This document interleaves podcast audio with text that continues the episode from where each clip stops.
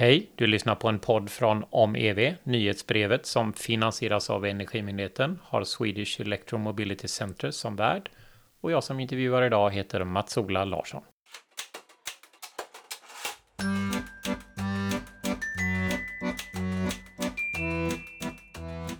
Idag har jag eh, bjudit in Klara Irons Wallin till podden och vi är glada att du är här. Eh, berätta, Klara, vad gör du på Energimyndigheten? Hej, tack så mycket. Eh, jo, men jag jobbar på Energimyndigheten eh, på en avdelning som heter Forskning, innovation och affärsutveckling. Eh, och eh, där jobbar jag på en enhet då som heter eh, Hållbar transport. Så jag jobbar framförallt då med transportfrågor och eh, mycket med, med samordning av laddinfrastruktur. Och att vi har eh, bett att få tala med dig lite idag, det beror på att eh, ni har ett eh, myndighetsuppdrag som vi ska prata om idag. Ja, jo men det är ett uppdrag som vi fick här i slutet på sommaren förra året eh, som ett led i, i den elektrifieringsstrategin som, strategi som hade presenterats tidigare det året. Eh, och uppdraget syftar till att vi ska, vi ska ta fram ett underlag då till, till regeringen för att se hur man kan eh, bygga ut laddinfrastrukturen i Sverige. Så det är ett handlingsprogram för en snabb, samordnad och samhällsekonomisk effektiv utbyggnad Eh, av laddinfrastruktur, både publik och icke-publik laddinfrastruktur för framförallt då vägtransporter, tunga och lätta fordon. Ja, och ni kom med en eh, delrapport här i februari och sen mm. så ska ni slutredovisa när då? I slutet av året någon gång? Första november. Och eh, vad är det då ni kommer att fortsätta med framöver här? Eh, vad, vad, tänker ni jobba med? Nu har ni ju gjort, man kan se det som en sorts nulägesbeskrivning och, och eh, inte bara utifrån myndighetssynpunkt utan även aktörerna har beskrivit här. Mm. Hur ska ni nu hantera allt detta och vad kommer ni att presentera? Det vi håller på med nu är att, att vidare analysera de åtgärder som vi specificerade i den här delrapporten. Eh, de olika baserat då på de olika inspelen vi fick så, så har det ju varit ett antal eh, områden där vi ser att vi behöver eh, göra någonting. Det, en sån viktig del har ju varit till exempel att i princip alla aktörer vi har varit i kontakt med tycker att det är väldigt viktigt att vi får till en, en bättre samordning över utbyggnaden av laddinfrastruktur. Så att, det är ju en sån sak som vi nu tittar på väldigt mycket. Hur skulle en sån samordningsfunktion kunna se ut? Vilka typer av ansvarsområden skulle en sån funktion ha? Hur stor skulle en sån funktion behöva vara?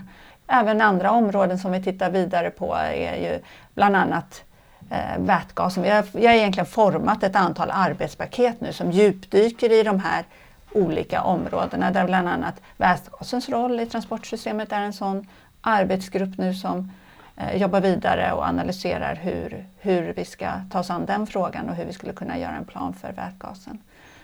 Eh, vi har också en arbetsgrupp som tittar på totalförsvaret och krisberedskapen för det är också en sak som vi har blivit ålagda inom ramen för det här uppdraget att titta på. Eh, vilken effekt har, har eh, utbyggnad av laddinfrastruktur för just totalförsvaret och krisberedskapen? Så det är ett annat område där vi har format en arbetsgrupp.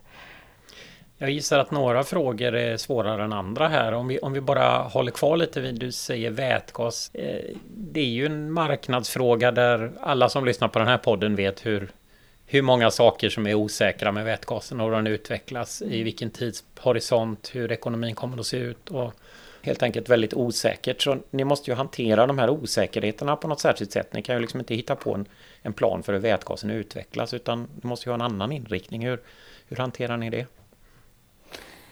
Ja, nej men det är som du säger, det är ju jättemånga osäkerheter just kring vätgas. När kommer, kommer vätgasen ha en roll? Vilken typ av roll? Mm. Eh, och när kommer det här ske? Och hur snabbt ska vi bygga ut eller tankinfrastrukturen för vätgas för att möta då ett kommande behov? Och samtidigt eh, så behöver man kanske ligga lite, eller man behöver ligga före, eh, före fordonsutvecklingen där för att, för att det ska finnas infrastruktur på plats när väl fordon börjar rulla. Även om vi idag har väldigt få fordon som är ute och rullar så, så säger ju ändå fordonstillverkarna att det, det kommer komma fler fordon och att det kommer finnas fordon på vägarna. Ehm, den gruppen som jobbar nu med, med vätgas de tittar ju dels på hur, kommer, hur ser fordonstillverkarnas utvecklingsplaner ut? När, hur mycket fordon kommer det finnas och när kommer de här finnas? Göra någon typ av uppskattning kring det. Och sen så lite titta på också hur, hur då man ska eh, bygga ut en tankinfrastruktur som möter de behoven eh, som kommer finnas. Eh, vart ska de strategiskt vara placerade för att, för att kunna möta behoven på bästa sätt? Eh, vi kommer ju också titta på de kommande krav i AFIR eh, som vi säkert kommer komma in på senare. Eh, där man kommer, det kommer finnas krav på en viss utbyggnad av tankinfrastruktur och hur ska vi kunna leverera på de kraven i Sverige.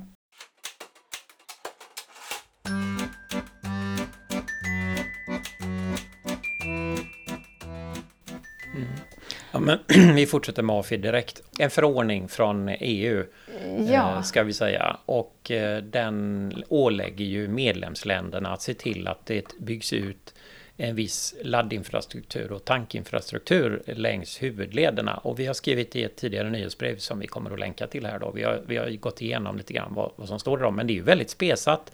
Si och så många laddstationer med si och så långt avstånd med si och sådan effekt. Och motsvarande på vätgassidan. Så ja. det där måste ju vara väldigt stor del av ert arbete att förhålla er till det där. Eh, Verkligen.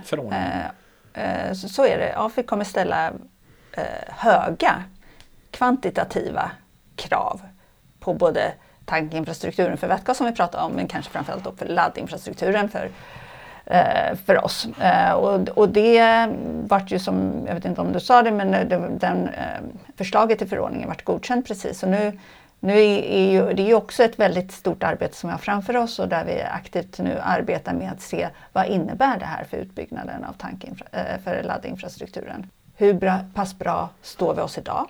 Vad har vi för typ av laddinfrastruktur eh, och hur kan vi idag med den laddinfrastrukturen vi har möta de kommande kraven? Och sen kommer man ju få göra en gapanalys där och se hur, hur mycket har vi kvar att, att bygga ut för att kunna leverera på de kraven som kommer i AFIR. Eh, med stor sannolikhet kommer det finnas ett gap eh, och det kommer behövas då åtgärder för att kunna komma upp i de nivåerna som AFIR kräver. Sen mm. är det viktigt att, att, att, säga att AFIR är ett, man har ett krav då på, på utbyggnad längs våra större vägar där det ska finnas var, var sjätte mil eh, laddinfrastruktur. Eh, och vi har också ett, ett kapacitets krav där man då ska ha en viss kapacitet per elbil eller per hybrid, laddhybrid. Det säger ingenting om hur bra laddinfrastrukturen egentligen är för de som behöver laddinfrastrukturen. Eh, det kan ju finnas andra ställen där vi behöver eh, kolla hur kan vi bygga ut på andra ställen som inte täcks av kraven i A4 eller eh, och vi måste också se vart ska vi ha mycket effekt och vart kanske vi räcker med, med mindre effekt i laddplatserna. Så det, det, är mycket kvar att göra efter man har tillgodosett A4 så är det fortfarande inte säkert att det täcker behoven även om vi har mycket laddinfra på, på plats. Så att säga. Om, man, om man funderar över hur snabbt det här ska träda i kraft så är det ändå intressant som en reflektion på kravet ligger på medlemsstaten och medlemsstaten har en myndighet eller ett par stycken, Energimyndigheten exempelvis, som liksom får försöka hantera det här, men de som bygger är ju några helt andra. Och, och det där måste ni ju grunna rätt mycket på. Hur i hela friden ska en stat få till ett system där man med vissa avstånd, vissa intervall eh, ska få privata aktörer att ha lust att bygga? Ja, nej, och det har du helt, helt eh, rätt i. Och det är ju någonting, oavsett AFR eller inte, så är det ju någonting vi, vi grundar mycket på. Vilka styrmedel ska behöver vi gå in med och när behöver vi gå in med styrmedel? Tanken är ju med hela utbyggnaden av, av laddinfrastrukturen att den ska ske på marknadsmässiga villkor av privata aktörer. Och det är vi, de flesta aktörerna vi har varit i, i kontakt med är väldigt samstämmiga kring det här.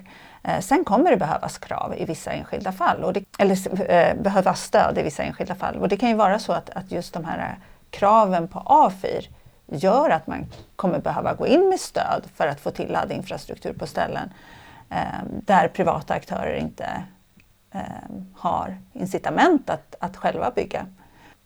Jag tänker på, eh, det finns tydligen i några länder i Europa att man handlar upp den här typen av infrastruktur med någon form av koncession eller liknande. I, i Sverige har vi inte riktigt det systemet utan man kan erbjuda en aktör ett bidrag som finns idag då för att, för att bygga laddinfrastruktur eller, eller tankställen för vätgas till lägre kostnad än som annars skulle ha skett. Mm. Men eh, vet, kommer ni att resonera om det där med koncession eller andra ja. typer av styrmedel utöver de som vi redan har menar jag?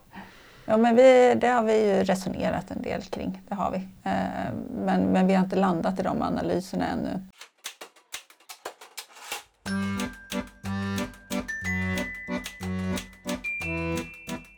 Det här med kompetensförsörjning är en annan fråga som eh, många är intresserade av. Det, det, det här är en växande marknad, den förändras snabbt. Eh, och hur ser ni på myndigheternas eller det allmännas roller och, och störa kring det där med kompetensförsörjning inom elektromobilitet? Ja, men det är definitivt en fråga som, som är eh, väldigt aktuell och egentligen inte bara kopplat till laddinfrastruktur utan till hela eh, den elektrifieringen som sker i samhället. Så, så finns det en, ett stort, stort behov av, av kompetens. Så att just nu så har eh, Energimyndigheten fått ett regeringsuppdrag att titta närmare på kompetensförsörjningen för hela, hela elektrifieringen. Du, eh, den parallella utredningen av kompetensbehovet, när kommer den att redovisas då? Eh, ja, men den, eh, den kommer redovisas, slutredovisningen är den 1 december 2024. Eh, men sen kommer det då ske en delredovisning under 2023 där man, ska kart, där man då ska redovisa då det kartlagda behovet av kompetensförsörjning. Mm. Så är det. Mm. En annan fundering här kring behovet av information och stöd som du inledningsvis nämnde här, att många, många ser ett behov av större samordning och sånt. Resonerar ni kring, är det bra med en enda myndighet eh, eller? Det har varit ganska samstämmigt där att man gärna skulle se en myndighet som har ett övergripande ansvar. Idag så har vi ju tre olika myndigheter som, som bland annat ger stöd, plus att vi då har Skatteverket som dessutom ger den här eh, Eh, skattelättnaden för, för eh, installation av, av laddboxar. Eh, men annars så är det då tre olika myndigheter som det är Trafikverket och Energimyndigheten och, och även Naturvårdsverket genom Klimatklivet som ger stöd till laddinfrastruktur. Så att det, vårt förslag här är ju att det just ska vara en myndighet som får ett, ett större samordningsuppdrag.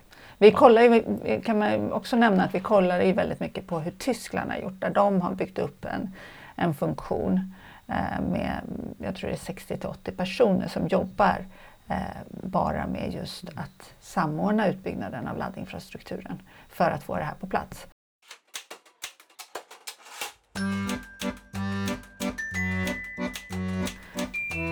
Finns det några andra kluriga knäckfrågor liksom, i ert uppdrag utöver det vi har varit inne på som vi inte mm. har nämnt? Ja, men en sån som vi lägger mycket tid på nu, det är just det här med en samhällsekonomiskt effektiv utbyggnad och ändamålsenlig utbyggnad. Vad är det egentligen? Eh, och där tittar vi ju dels på ja, men lite så här, precis som jag nämnde, tillgänglighet, eh, geografisk täckning, var, var finns det vita fläckar i det här systemet som man måste täcka upp. Eh, lite också kring hur, hur snabbt ska den här utbyggnaden gå? Vi har ju fått i uppdraget att specifikt står att det ska ske en snabb utbyggnad men vi måste också titta på vad som händer på marknaden, vad som händer inom utveck utveckling av laddinfrastruktur och inte gå för snabbt eh, fram.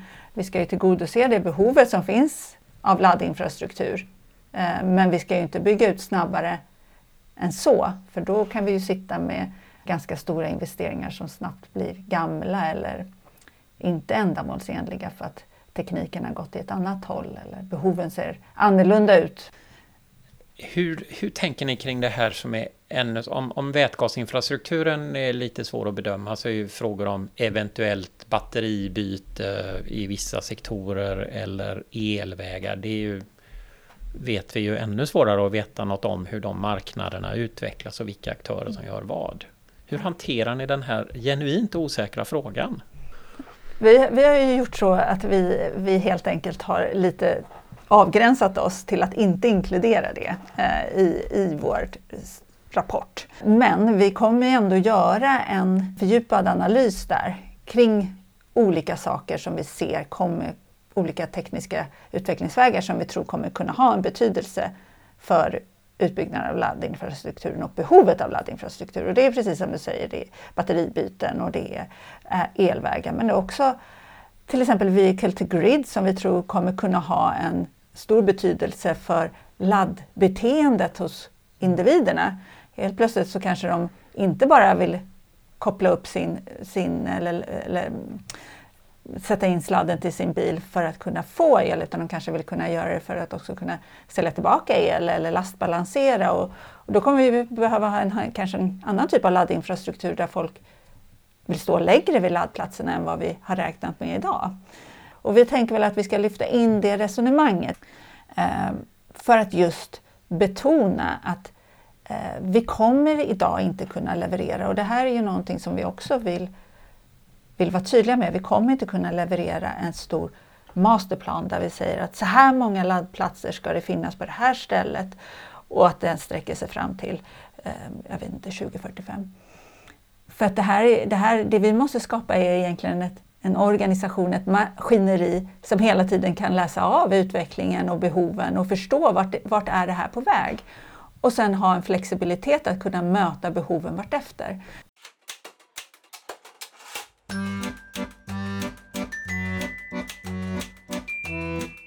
Och en annan sak som kan vara intressant att lyfta in också, eh, som ska vara sagt, det är att vi i dagsläget egentligen inte har koll på vilken laddinfrastruktur vi har.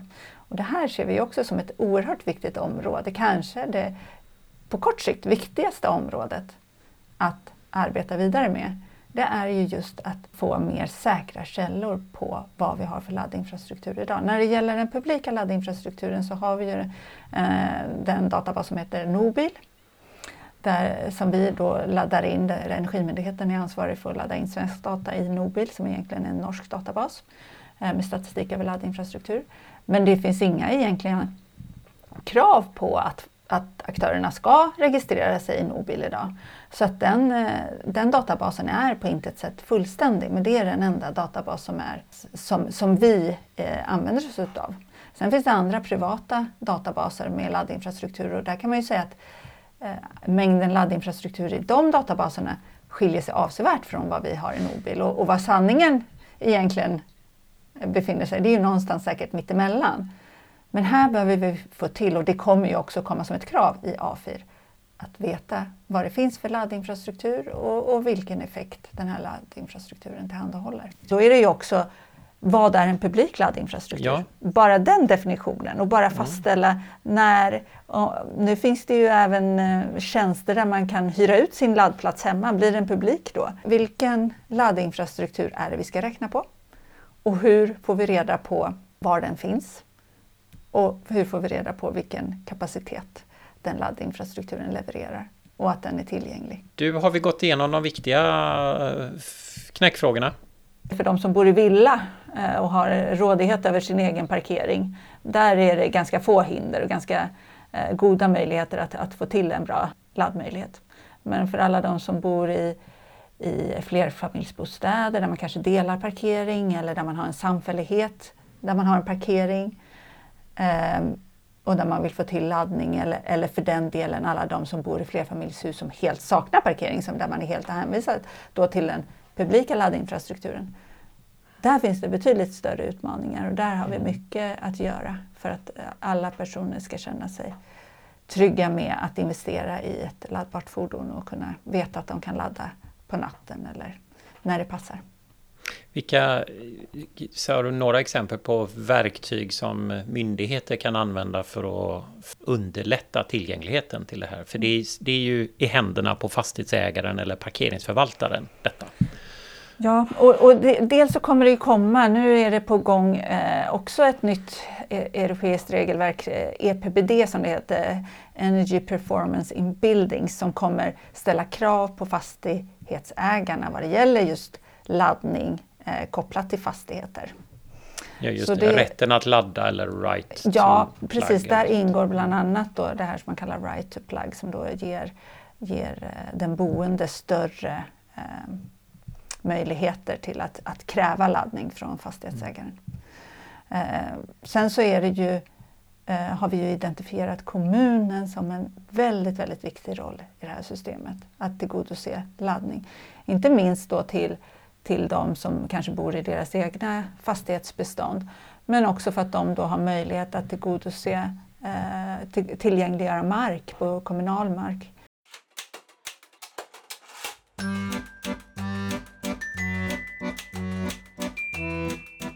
Åkerier kommer att börja, eller de har ju börjat men i ganska liten utsträckning. Men när, de, när det börjar ta fart som det kommer att göra nu med eh, man vill skaffa sig en laddbar lastbil mm. Eh, för distributionstrafik någonstans och eh, man parkerar kanske på gemensam yta med, eller man, åkarna har tio och man hyr mark eller man står i en, en depå eller, och man kanske behöver ladda någonstans. Vilka aktörer behöver man eller ni jobba mest med där då? För du nämnde kommunen som en nyckelspelare i de delarna, men de har ju inte så stor rådighet här. Det här är ju någonting som då eh, lastbilssidan, eller tunga sidan, har lyft är ju att för dem är det ju väldigt viktigt, till, dels att få till bra stöd för att kunna ha egen laddinfrastruktur, för de vill också kunna ladda när de är står hemma eller när de står parkerade över natten såklart. Ehm, men när det gäller just ehm, tunga sidan så har man sett att det här stödet till det man kallar semipublik laddning är viktigt att få på plats. Och det man definierar då som semipublik laddning är till exempel laddning eh, på, på när man lastar och lossar vid, vid olika typer av depåer med mera. Så att här behöver man få, få till en bra laddinfrastruktur och idag har regelverken sett ut som, som sådana att, att den här semipublika laddningen har inte funnits något stöd. Det har inte funnits möjligheter att ge stöd till den typen av laddning. Ehm, just för att det är en privat aktör som har eh, etablerat laddning för ett fåtal användare, inte öppen för alla användare. Så här, här ser vi över möjligheterna och nu har statsstödsreglerna också uppdaterats med nya förutsättningar som kanske möjliggör den typen av stöd. Ni har ett par dialogmöten på gång ja. här va? Och vi har valt att dela upp dialogmötena i tre olika tillfällen där vi har ett tillfälle som är mer fokuserat på just den här samordningen som, som jag pratade om, samordningsfunktionen eh, i, i det här systemet. Sen så kommer vi ha ett dialogmöte där vi pratar mera kring den här samhällsekonomiska effektiva eh, utbyggnaden hur ska vi kunna bygga ett, ett system som har både redundans och robusthet? Och sen så det sista kommer vara fokuserat på vätgas, vätgasens roll och även på totalförsvaret och krisberedskapen kring, kring laddinfrastruktur. Så vi hoppas att så många som möjligt ska anmäla sig och det är redan en, en, en bra, ett bra startfält. Ja, och det är 9 maj och 12 maj kan vi säga. Vi ska väl lägga med någon länk där kanske också. Mm, jättebra. Då så, tack Klara Irons Wallin. Eh, du var med i podden om EV som en del av nyhetsbrevet om EV som finansieras av Energimyndigheten. Eh, vi har Swedish Electromobility Center som värd och jag som pratade med dig idag heter Mats-Ola Larsson.